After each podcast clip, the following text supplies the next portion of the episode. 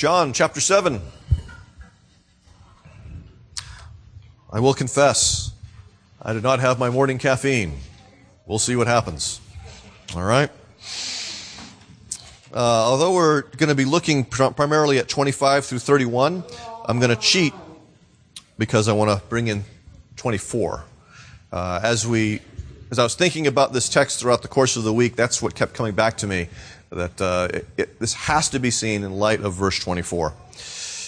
The Word of God. Do not judge by appearances, but judge with right judgment. Some of the people of Jerusalem, therefore, said, Is not this the man whom they seek to kill? And here he is, speaking openly, and they say nothing to him. Can it be that the authorities really know that this is the Christ? But we know where this man comes from, and when the Christ appears, no one will know where he comes from. So Jesus proclaimed, as he taught in the temple, You know me, and you know where I have come from. But I have not come of my own accord. He who sent me is true, and him you do not know. I know him, for I come from him, and he sent me. So they were seeking to arrest him, but no one laid a hand on him, because his hour had not come yet. Yet many of the people believed in him. They said, When the Christ appears, will he do more signs than this man has done? Let's pray. Father, apart from grace, we are blind. Our understanding is darkened, our thinking is futile. But you have not left us to our own devices, to our own thinking.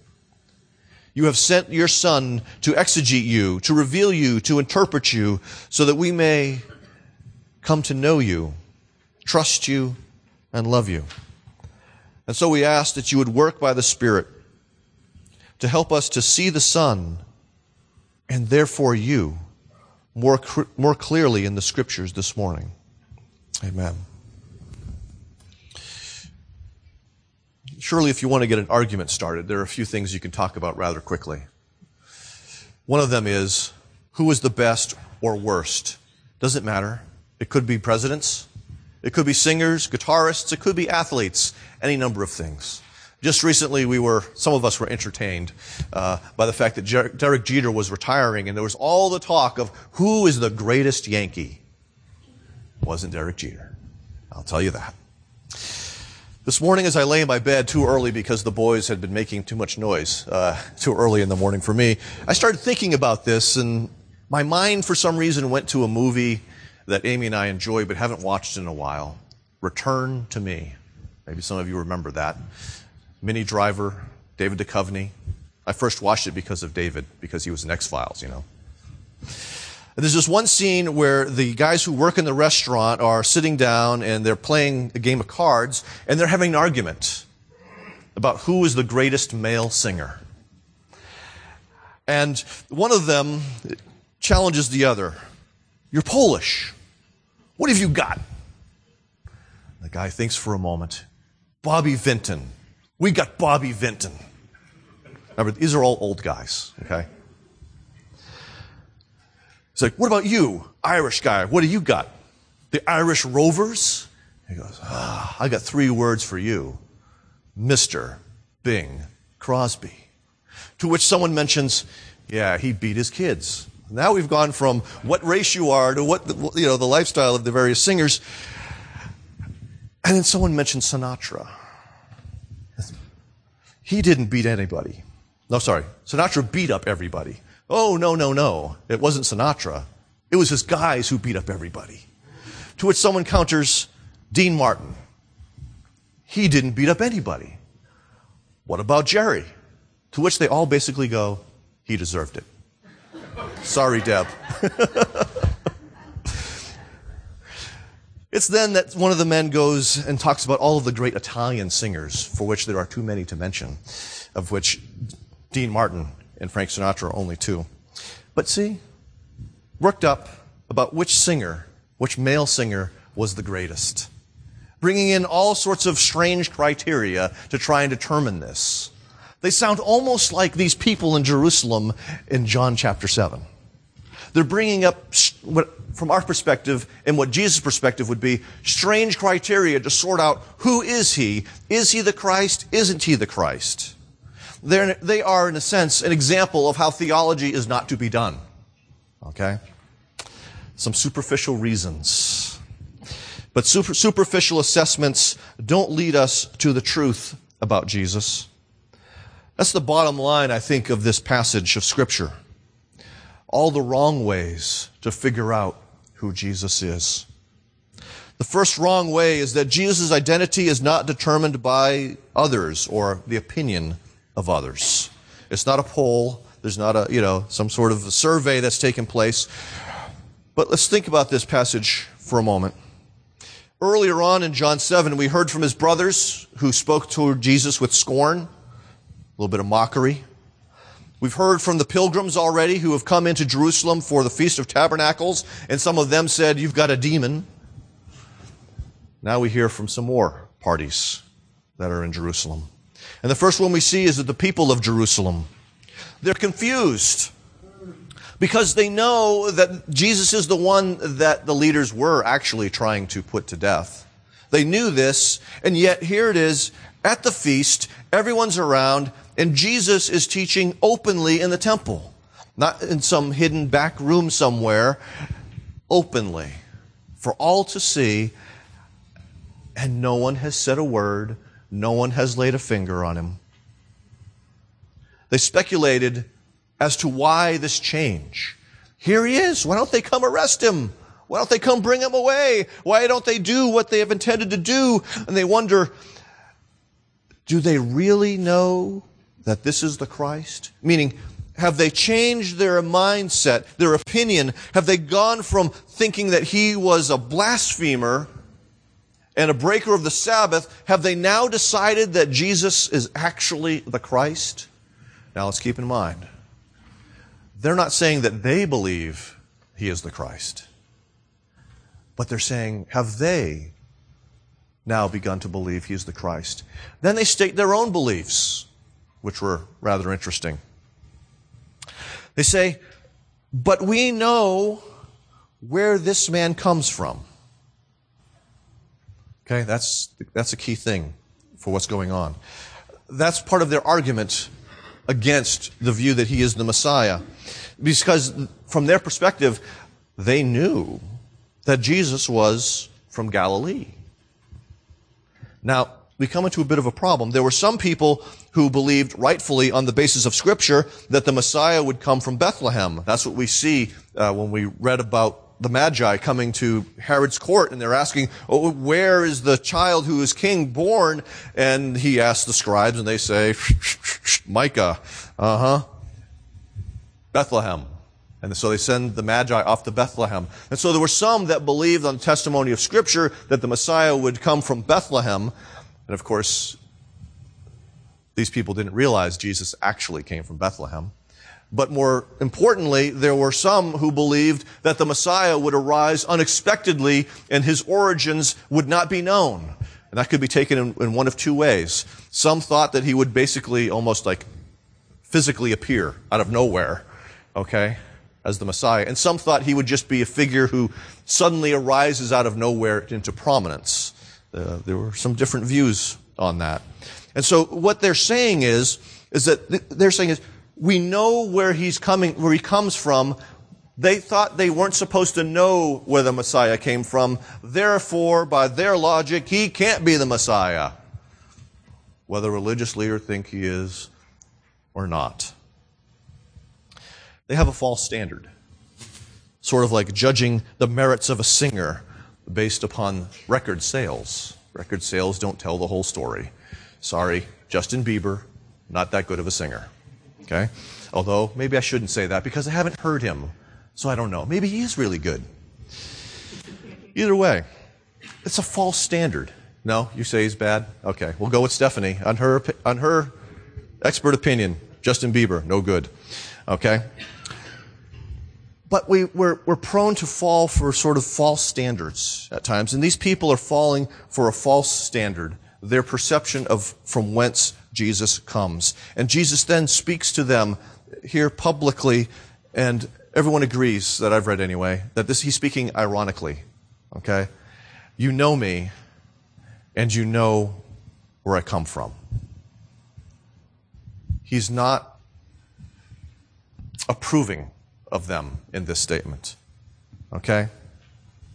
Because they don't really know him, and they really don't know from whence he comes. They think they know, but they don't. And that's the key. Because if they did know, they would know that he was the Messiah. This is, in a sense, an ultimate rush to judgment. They've fallen into the very thing that Jesus warned the people to not do. They've entered in a superficial, unrighteous judgment as to who Jesus is. Jesus says that he did not arise of his own will, but, but of he who sent me. He's talking about the Father. Jesus has come to them precisely because it was the Father's will, the Father whom they don't know. Now that should scare them if they got it, which I suspect they didn't. What Jesus is saying is, you don't know God. You talk a lot about God, but you don't know Him. Because if you did know Him, you would know I come from Him. You would recognize Jesus, they would recognize Jesus as who He was, the eternal Son of the eternal Father. And so their real issue is they don't have true knowledge of God. They would recognize if they did that Jesus is a chip off the old block. That he is the one who is in the likeness of the Father. Again, back to what we've seen in, in uh, chapter 1, verse 14, that the Word became flesh and dwelt among us, and he exegeted or explained or interpreted the Father to us. As Jesus will say later on in his Gospels, if you have seen me, you have seen the Father, is what he told Thomas. And so if they really knew God, then they would know Jesus is the Messiah that they have been waiting for, though not necessarily one who will do what they've expected him to do. Jesus' identity is not determined by other people, it's determined by the Father. It all leads back to the fact that he comes from the Father and he has been sent by the Father. We cannot escape this when we think about who he is. And so people have lots of opinions about Jesus, but the one opinion that matters is the Father. For he says, This is my beloved Son, with whom I am well pleased. Secondly, I want us to, we're going to shift slightly, but I want us to see that Jesus' times and yours are in the Father's hands. Now remember, we're shifting now to the leaders. Contrary to the belief of the pilgrims, they were seeking to arrest him, meaning Jesus. Contrary to the opinion of the people of Jerusalem who see Jesus speaking untouched, they were actually trying, the leaders were actually trying to arrest Jesus. Okay? They just didn't know that that was going on. Okay? Their plans were foiled. Okay? We're probably familiar with this. There are more terror threats that go on that we never hear about because God foils them one way or another. Okay, there's more going on than we understand or we know about. And that's essentially the point here. There was more going on in Jerusalem by, on the part of the leaders than the people knew was going on. But their plans were foiled. No one laid a hand on him. Jesus is untouched. And the reason why? His hour had not yet come. The time of his death That's, the, that's what that idea of the, his hour has not come. We saw that in, in uh, John chapter 2. The time of his death had not arrived. Wasn't here yet. So, of course, they can't touch him. The Father continues to protect him until that moment. We see in Acts 2, verse 23, Peter in his sermon says that this Jesus delivered up according to the definite plan and foreknowledge of God, you crucified and killed by the hands of lawless men. And so, in addition to the fact that Jesus is killed at the hands of lawless men, there was a definite plan according to the foreknowledge of God. God has a plan. And God's plan did not include Jesus being arrested on that day at the Feast of Tabernacles or any day on that Feast of Tabernacles. God's plan was for Jesus to be arrested during the Passover. That's going to come up later on in this book. It wasn't so much when the leaders get around to it, but when the Father finally permitted it. They could not strike until it was time, even though they wanted to. We have to keep this in mind as we think about this. The Father preserved His Son from the plots of the leaders in order to fulfill His purpose. There's more he needs to tell people about the Father. There's more he needs to teach. There are more miracles he needs to perform. There's more for him to do. The fullness of time. That phrase that we read about in Galatians chapter 3, that he was born of a woman in the fullness of time, or at the right moment, he's also not going to die until the right moment. This idea of providence, we need to remember this that God's promise, uh, providence encompasses the birth and death of Jesus in the fullness of time, but it also encompasses your life in its events. For instance, Proverbs 16, verse 9 The heart of a man plans his way, but the Lord establishes his steps. You make plans, and sometimes God laughs. Okay? But he accomplishes purposes he establishes steps. Isaiah 14, the Lord of hosts has spoken, as I have planned, so it will be. And as I have purposed, so shall it stand. For the Lord of hosts has purposed, and who will annul it? His hand is stretched out, and who will turn it back? How can, there's no one who can stop him from accomplishing that which he sets out to do according to his will and purpose. Ephesians 1, verse 11, we see, in him, meaning Christ, we have obtained an inheritance, having been predestined according to the purpose of him who works all things according to the counsel of his will. And that's the phrase I want to, the purpose of him who works all things according to the counsel of his will. It's not just most of your life is laid out according to the counsel of his will, but all of your life because that's part of all things. It goes as big as who the president is. All of these sorts of things. Who's in power in Russia right now? All of that. God is working all of these things according to his plan, according to the counsel of his will. He's got it all in control.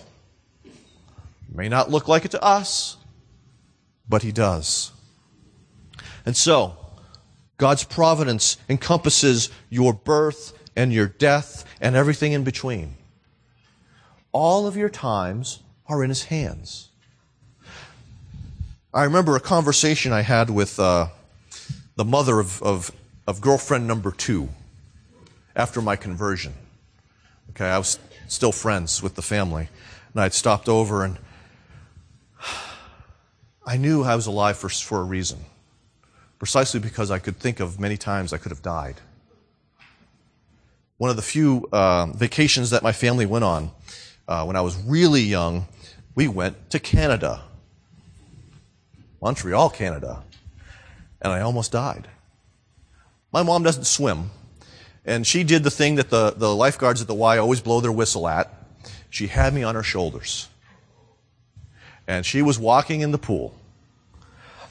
And when it dipped, she slipped. And in we both went. And I can't remember. I don't think I had lessons at, at the Y yet. But course, the way my mind twisted everything, they saved her first, but that's not, not what happened. Okay. They did get the child first, then the woman. Okay. I could have died. I think of other times when I was like, uh, you know, many rambunctious teenagers prone to binging on the weekends, barely able to walk to a car and not getting, and somehow finding out I got home. God preserved me. It was not time yet. All of us should have that sense. I am here now because God wants me here now. God wants me alive now to do certain things now and in the future. You're not alive by accident. Okay? I love how the Heidelberg Catechism talks about the providence of God because I often need to hear this. I need to be reminded of this, and that's why you have catechisms to remind you of these things. What does it benefit us to know that God has created all things and still upholds them by his providence? The first thing that we can be patient in adversity. Because we're not. When bad things happen to us, we immediately want, you know, get out of jail free card. We want God to remove the uncomfortable circumstances that we experience. Patient in adversity, thankful in prosperity, with a view to the future that we can have a firm confidence in our faithful God and Father that no creature shall separate us from His love, for all creatures are so completely in His hand that without His will they cannot so much as move. And so the Catechism wants us to remember that God has us completely in His hands and that He will display, if we are His, fatherly protection and provision for His people even in the midst of difficulty and adversity and affliction. And we live in a scary day. I'm not sure how scary it really is, but it just sometimes can seem scary because the media likes to scare us. It sells, okay? It, it sells on the internet, it sells in the papers, it sells on the, on the news. Scaring people sells. And so, you know, scary world out there. I've, you go on Facebook and some people are paranoid about Ebola. Okay? I'm praying about it. I'm not paranoid about it. I, you know, if you go to my house, we're not stockpiling for the inevitable, you know, pandemic or something. Okay? Right? Okay.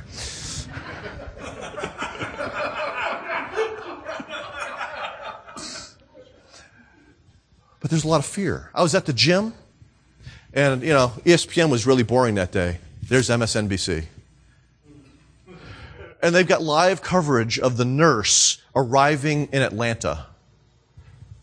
You know, and they've got they've got the the, the ambulance and the police cars in front of it, three or four cars in front of it, and three or four behind it. You'd think they're protecting the Pope or the president or something. It was crazy. Live coverage. Fear. Stirring up fear in our hearts. We hear about ISIS and the possibility of the threat, and we live on the border. Hey, hello. There's lots of reasons we can be afraid. Okay? And we can choose to live in fear or we can choose to trust in the Father who knows best. Now, I know it's not easy to trust the Father you can't see. Okay? I understand that. I struggle with that too. This week, uh, right now, I'm in my own reading, I'm in Exodus. Exodus 6, I read this this week.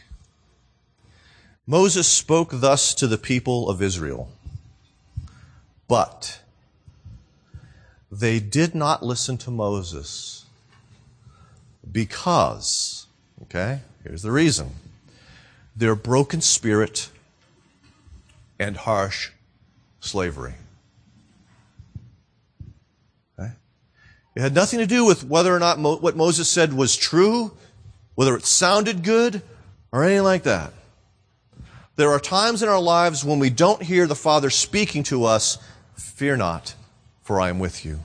There are times we don't hear it because, like the Israelites, we might have a broken spirit or something akin to harsh slavery. In other words, what we need to do, brothers and sisters, first off, is we need to own our fears. We need to say that we have them. We need to share them with the Father. I'm having a hard time trusting you right now, Father, because of this. I am afraid of this. Tell him about it. That's exactly what Paul counseled the Philippians. Be anxious for nothing. That, that's an aspect of fear. You're fearful for something. Be anxious for, for nothing, uh, but in everything, make your requests known with thanksgiving. In other words, just pray about it. Bring it to Him. Okay? But that means in part, you've got to be honest with God about the fear that resides in your heart. Okay? That's an aspect of intimacy. Okay? Don't be afraid that, you know, this is, we don't, we're not, we're not a word of faith church where if we speak something bad, it comes into existence. That's craziness. You tell the Father, this is what I'm afraid of. Help me. I need your help. Okay? So own your fears in your prayer. Thanksgiving is very important that we not lose sight of the crisis in front of us, but we see it within the larger context of God's provision for us.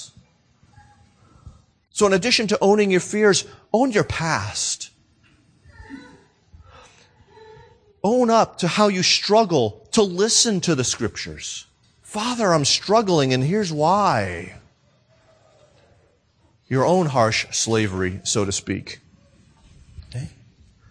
the last couple months have been very difficult for me. Okay? We're going through this building project. Okay? And what it stirs up are all these insecurities and fears from the past. Okay? It's not just about now for me. Okay? But I have to, I have to continually fight against my past, my history. You know? It's like, in the middle of the night, is another church going to close under your care, Steve? I feel that. And I have to fight that. Okay? It's not easy to trust. I'm not, I'm not, I'm not saying to you that it's just, all it takes is a little, it, it takes, it's a spiritual battle to believe in the truth of the gospel when everything that's within you because of your broken spirit and your harsh slavery is crying out, I can't trust God. You can't listen to yourself. You have to listen to the scriptures. You have to remember that you lie to yourself. You have to remember that Satan lies to you, but God will not lie to you. He will speak that you will know the truth. It's very important for us, I think, to remember this. The Father kept Jesus until the hour had arrived, and the Father will keep you until your hour arrives. Fear not. It may be hard, but He's in control. Third thing I want us to ponder this morning, kind of getting back to that idea of superficial judgments. Jesus isn't Messiah by default, but rather by the Father's design. We have this strange thing that happens in the midst of all of this perceived rejection, real rejection of Jesus as the Messiah. We have perceived faith. In the midst of all this, it says many of the people believed in him. So they had some measure of faith. I'm not sure I would call it saving faith, however. So let's not get too excited about, the, about this. Although I understand we long to see the prosperity of the gospel. We want, we want to see it move forth. We want to see people saved. And, we, and sometimes we jump the gun because someone says, when they're accepting an award, I want to thank God. Well, what God? Okay. There have been famous or sometimes influential people who profess faith and then don't. Singers, Katy Perry. She grew up in the church. She professed faith. I don't know her condition at this point, but she looked pretty messed up to me. Looks like she needs a lot of help because she's fallen in love with success and she thinks that money is going to buy her all the happiness that she needs. Pray for Katy Perry. She's not the only one. There's a former professor West, from Westminster Seminary who is going down a bad road. He's, he's probably a couple years away from denying the resurrection based on the trajectory he's moving. It's scary. That there are people who profess faith, and sometimes they look very solid in their faith, very knowledgeable in their faith. But something shipwrecks them. These people, back to them, they essentially believed in Jesus by default. Listen to their rationale. When the Messiah comes, will he do more signs this, than this man has done? So, you know, they're looking at Jesus and they're kind of, yeah, he's done a couple of miracles. We hear about that when we remember, you know, six months ago when he healed the, healed the paralytic and is the Messiah, can, can he do better than that? Ah, this guy must be it. They're reasoning themselves into something called faith that really isn't a faith. They're focused on the miracles instead of what the miracles point to. The miracles point us to who Jesus is. You know, the, the feeding of the fourth of the four thousand points to Jesus as the bread of life, the one in whom we have our existence, our spiritual life. They point to who he, what he is able to do as our Redeemer. They've lost that a bit. Miracles also point us to the hope that we have of the renewed heaven and earth. They're sort of an appetizer of what shall be. For eh, when the earth is renewed, there'll be no more paralytics. There'll be no more hunger for God's people. So these are sort of appetizers or foretastes of, of the renewed heavens and earth now. That's what miracles are. These tastes of what is to come. But these people, with they're sort of Jesus by default must be the Messiah, are sort of viewing this thing as a competition, not a matter of truth. Okay? Uh, uh, they're interested in Jesus, but they're not committed to Jesus. They're interested in maybe checking out some more, but they haven't committed to Him as He calls them to. Whenever some, whenever they experience struggles or they, there's something that offers a greater satisfaction, then they will shift allegiances. It's sort of like the guy in the room who always cheers for the winner. Okay? You know, win or lose, I'm cheering for the Red Sox. Okay? But there's some people that just shift to whomever's winning because they always like to be on the winning side. They're not really, they just, they're not really cheering for anybody. That's what these people are like. This guy looks good. For now, he looks pretty good. Let's, let's kind of see what happens. They're not committed. They're not willing to die. They're not willing to follow. They're not willing to obey. They're just willing to watch. Big difference. We have to remember back to the Father's design. Jesus has come from the Father not of his own volition, but was sent from the Father. That's why it's so hard for us to understand this, I think, or, or to really believe this at times. This is why I think this, this gospel just keeps going back there, going back there, going back there. Sent from the Father. If we remove those two things, we don't understand who Jesus is. If we remove those two things, Jesus is just an ordinary guy. And therefore, he would not be worthy of your worship, of your obedience. He's just their days Justin Bieber for rabbis. That's all he is. Big deal. Doesn't matter. But if Jesus is who he says he is, everything changes. He is worthy of our worship. He is worthy of our obedience. And not just worthy, uh, we're compelled if He is who He says He is, we should feel compelled to worship and obey Him. Not just observe Him and see what happens, but to entrust ourselves to Him completely.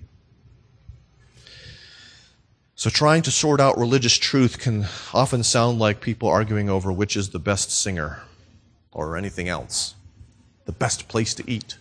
I don't know.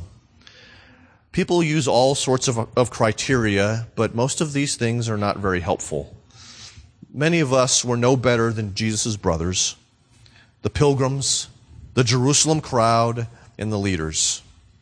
We forget that our criteria is not to be the criteria, is not the criteria that matters. Again, it all comes back to the testimony of the eternal Father that he sent the eternal Son to save the people the Father gave to him. And it is only the Father, by work through the Spirit, that can help someone see this truth. Seen this truth? Are you still seeking that truth? If you've seen it, people should be able to observe worship and obedience because you're united to Jesus. And that's what he produces. Let's pray. Father, forgive my muddle-headedness this morning. Help us just focus on the reality that Christ was sent by you. He is to be worshiped, to be obeyed. And that you have us in your hand if we believe in you. If we know you, all our times are in your hands so that we need not fear. Help us to be honest with you about what's going on in us.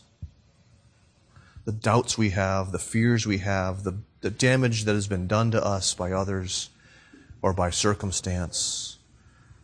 Help us to bring that all to you so that you can fix what needs to be fixed, that you can heal what needs to be healed, strengthen that which is broken and weak,